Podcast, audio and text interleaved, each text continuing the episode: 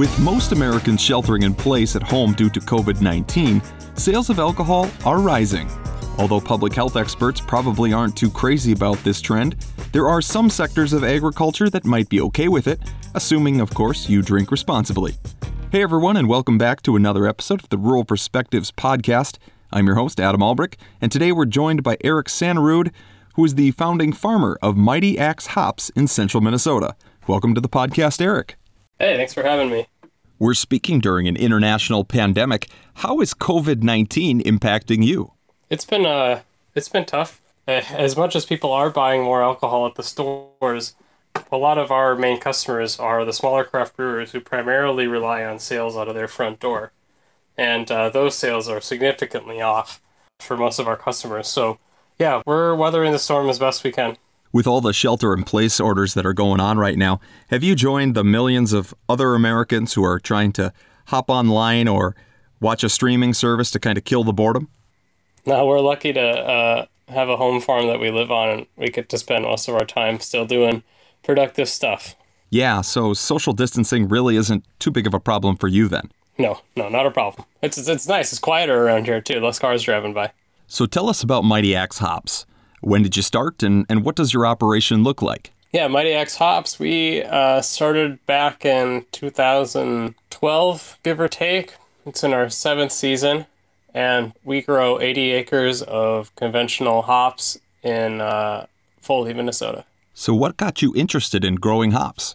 Well, we uh, we liked beer. My co-founder Ben and I, uh, friends in college, we liked craft beer. Craft beer is pretty new, not new like 1980s new, but like new to being a thing that was gaining market share new. And uh, we also were into farming. I had done a CSA vegetable farm uh, the season before we started the hops, and he had a degree in horticulture. So we wanted to kind of apply our knowledge, and we started growing with like 20 plants. It's what you could easily grow in your backyard.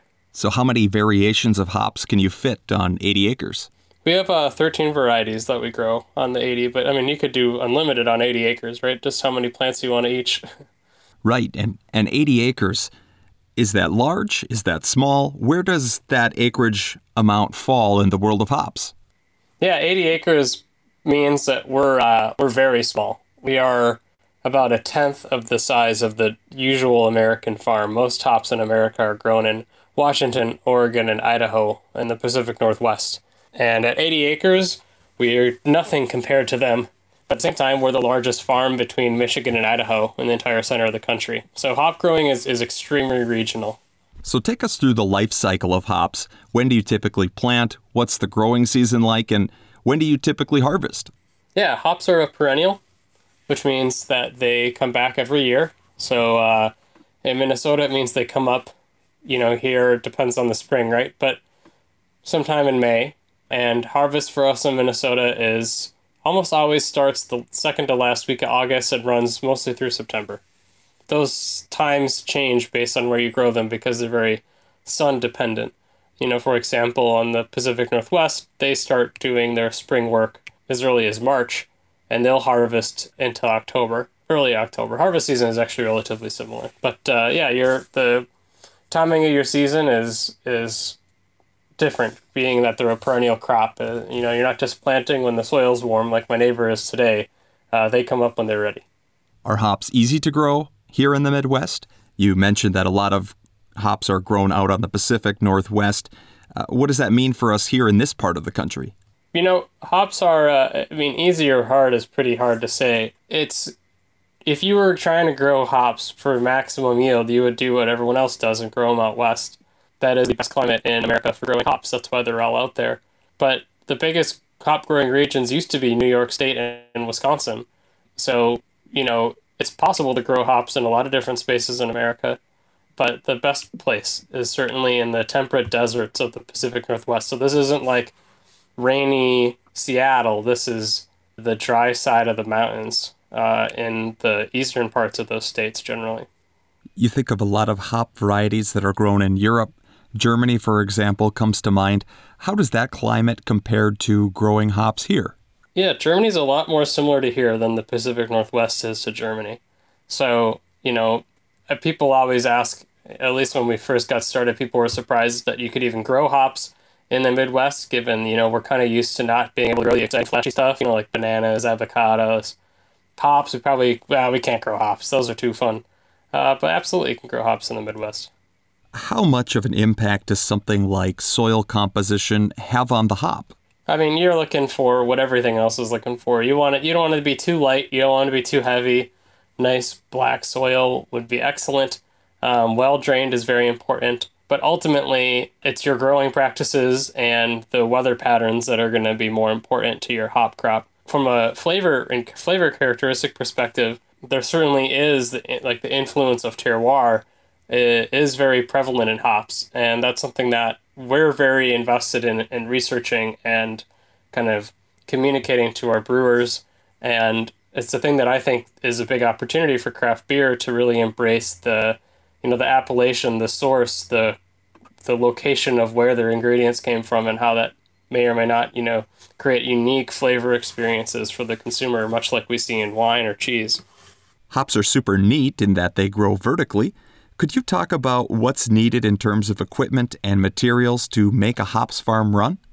Yeah, yeah, it's a lot. Uh, hops are an extremely capital intensive crop in order to do them for a commercial venture.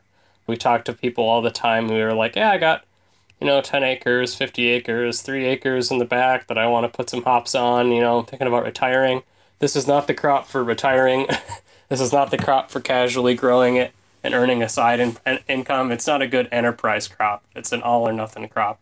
The trellises, like you mentioned, uh, in America, hops grow 18 foot tall. So you have quite a bit of investment in telephone poles, cable, and wire.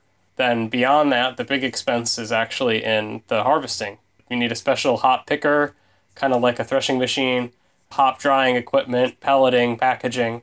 To do it all yourself, the price tag really gets up there in order to do it right and meet the quality that brewers expect. Where's that point between where you could manually harvest versus having to have some type of equipment? Uh, the rough the rough math is it takes one person. Oh, I don't remember these off the top of my head. One person, one hour to pick one vine by hand. Vine is you know the, the name of the growing structure of the plant to pick the flowers off. On a quarter acre, you have 250 vines. So basically, and we have a grower's guide on our website that kind of talks about a quarter acre scale and what that looks like and walks through, you know, where, how to design your trellis, where to get stuff, yada, yada, yada. Talks about the labor involved in different aspects of the process. And uh, yeah, basically, a quarter acre is about where you top out from a being able to do it manually perspective. So that sounds like a great resource on your website.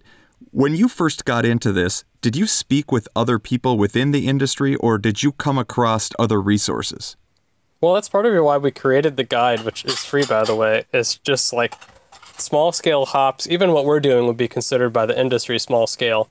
Um, there's really not that many of us doing it. There's a couple of growers in Michigan, one in Indiana, but really we're uh, all kind of learning as we go. You know, how to design a trellis, that's really well figured out. Just follow the recipe. But how to grow hops in your unique region, that's just up to you to figure out. And then on top of that, I think it's even more important to understand what hop quality means and how to market your crop. Because as a smaller grower or someone who's not selling through the big brokers, you know, that's on you as well. So I think that's really where the opportunity is, though, for smaller regional growers is in doing their own marketing for being you know, vertically integrated like that and being able to tell a different story and, and deliver different qualities than uh, what, you know, brewers can usually get. Are these plants susceptible to many diseases? They're um, extremely susceptible to downy and powdery mildew. And if you grow hops, you need to have a plan for how you're going to manage that. It's very difficult to do to grow hops organically, at least at scale and with a commercial yield and that's partly because of the lack of, of good fungicide options in an organic operation. But if you grow hops, you must have a plan and you must be preventively spraying for downy and powdery mildews, or you will uh, lose your investment. if a hard winter sets in or some type of disease comes around, is there any type of crop insurance available for hops farmers? There is not government crop insurance for hops. There is private crop insurance, but that's currently only offered in the in the states that I mentioned before, Washington, Oregon, and Idaho. So for growers outside of those states, we're all trying to kind of find our own ways to piece together some amount of insurance. So it's very risky crop to be in. You mentioned harvesting and drying. Could you walk us through the drying process and how that works? Yeah, so uh, we use a German or European style drying system, which is three tiers. Uh, so three levels. Um, the, the hops are in it for five to six hours, depending on their moisture when they come in. We dry them all down to 10.5% moisture, and then, then they go on for baling. So drying is a very important part in the quality. It's where you're taking it, you know, from fresh to storable, and how you dry can have a very big influence on the quality of your hops. How long did it take you guys to really get the drying process down? Yeah, yeah, we uh, with with the equipment that we purchased from from Germany, it took a, you know, they come in and train you in on it, but it took a couple seasons to really feel comfortable with it. And now that we're heading into our, uh, man, I think our fourth harvest season with that equipment, I'm very comfortable, and we have kind of some of the tricks figured out, and feel very good about operating it and getting a really high quality product at the end of it. Where do your hops go after they leave the farm? Where do you market, and, and what does that really look like? Yeah, so we do, like I mentioned earlier, we do all of our own marketing. So I'm out there meeting with brewers, interacting with brewers on social media, on the internet, fielding calls. I got a call yesterday from a guy from Rhode Island who really likes our stuff, and you know, it means all that. All that means the world to me as a hop farmer. You know, I love being able to interact with my customers, work with them on recipes. You know, they come to me and say, Eric, you know, I really want to make a beer that does this or I want to use hops that accomplish that. And um, being able to work with them to, you know, create custom blends or, or introduce them to what, you know, my experience has been with our hops and other beers is a really highlight of my job. How do you get the word out about your hops that are available, specifically thinking about way out there in Rhode Island? It's kind of a matter, I mean, it's it's having a strong brand and marketing presence. Um, you know, I'm a younger guy, kind of been a part of the craft beer, you know, a fan of craft beer for a long time. And so like, I kind of see how it operates, how people brand and market there. And we've done our best to mimic, to the extent possible, mimic what is successful in craft beer and apply that to our farm. You know, I'm not selling a six pack of beer to someone on a shelf, but I am selling to someone who brands themselves like that.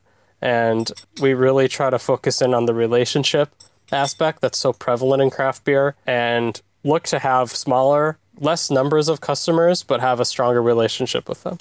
When a brewery contacts you and says, Eric, we'd like to use your hops in a new beer that we're putting together, do you typically get an advanced tasting?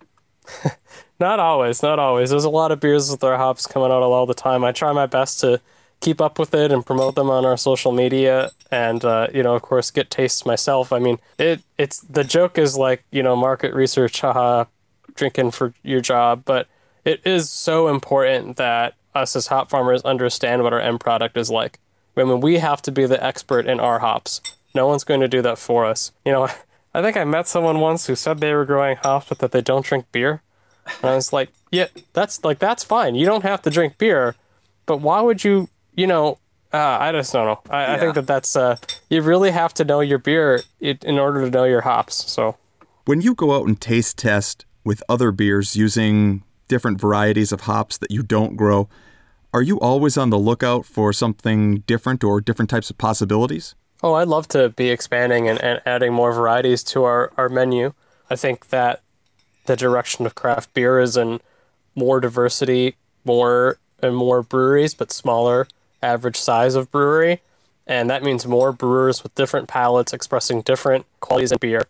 And I think that's really good for the industry as a whole to have more diversity in flavors and aromas and what hops are being used and where they're coming from. It builds resiliency and it also kind of, to me, craft beer is about creativity and not being the same.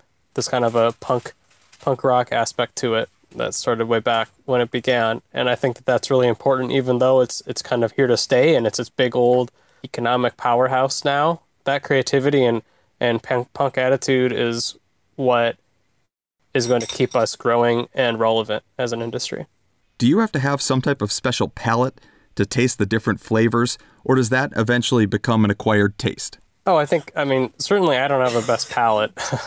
I lean on people around me who can be much more descriptive but I try to hit on kind of broad ideas. I don't try to say like, oh, this tastes like mandarin oranges. Uh, I just want to say like, this tastes like citrus.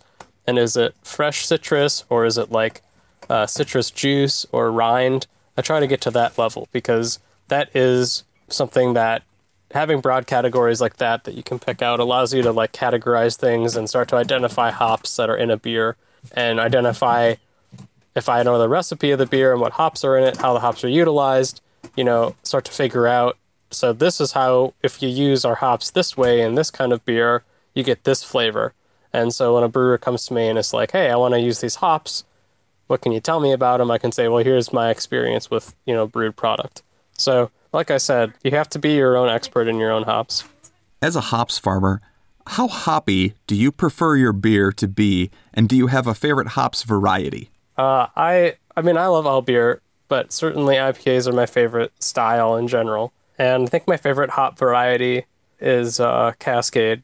Uh, it's kind of the old grandpa hop. Brewers these days don't think Cascade is very cool, but one of our best selling hops is Cascade. And what we're able to do with it because of the terroir of it being grown by us, how we grow it, how we handle it during harvesting, we're able to create a really special kind of uh, flavor experience that is absolutely not what our customers expect from Cascade when they read the label. And I think that magic of subverting expectations and bringing new life to a variety of hop that people wrote off as like boring is the promise of having more regional local hop farms, more people growing hops and experimenting and exploring what these different varieties can do in different circumstances I like to think about it as just giving more paint colors to the painters, and um, I love seeing what brewers are able to do with it. We think about beer when we talk about hops, but is this crop used for anything outside of alcoholic beverages? Not really. Uh, something like 99.9 plus percent of hop production goes into beer.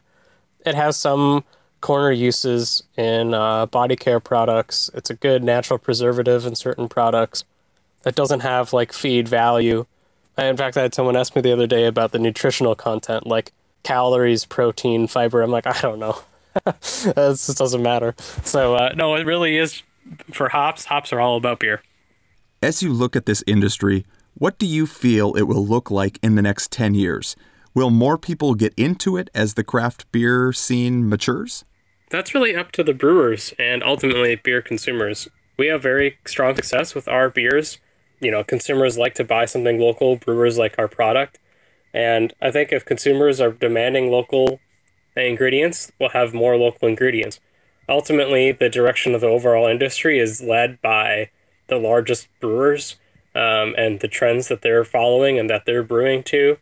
But there's so much room now with a number of craft breweries for like I said earlier, creative, uh, individualist brewers to make a big impact by sourcing local ingredients, regional ingredients, unique ingredients. And for me, I don't know, I don't think that those small guys are going to become the new big guys, but I think that there could be a sizable niche in craft beer for something off the beaten path, something more creative, more innovative, more punk, than uh, churning out kind of the same styles of IPAs over and over. And that's what gets me excited is finding those creative brewing individuals who want to explore what it means to brew local craft beer or explore what hop characteristics are possible. Is there anything else that we haven't covered here today that you would like to say about growing hops, the hops industry, or, or beer? There's a whole lot more we could talk about, but I think, you know, ultimately uh, if you're thinking about growing hops, really consider what your goals are. Are you trying to do that for a living? Are you trying to do it for a little bit of income? Or are you doing it to just do it and have fun? You're trying to do some home brewing.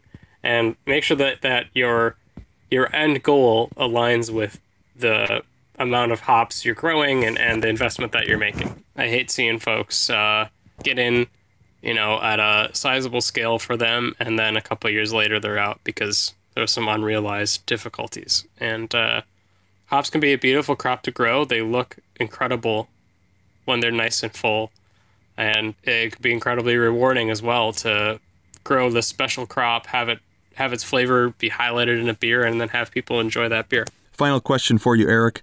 Where can people go to find out more information about your farm or maybe some of the beer varieties that use your hops? Uh, yeah, that's all available at mightyaxehops.com or Mighty Axe Hops anywhere on the internet. Eric, thank you very much for a great conversation and joining us today. You're very welcome. Thanks for having me, Adam. That's Eric Sannerud, founding farmer of the Mighty Axe Hops Farm. That's a wrap for this episode of the Rural Perspectives podcast, which is a production of AgCountry Farm Credit Services. To get more great content, please visit www.agcountry.com.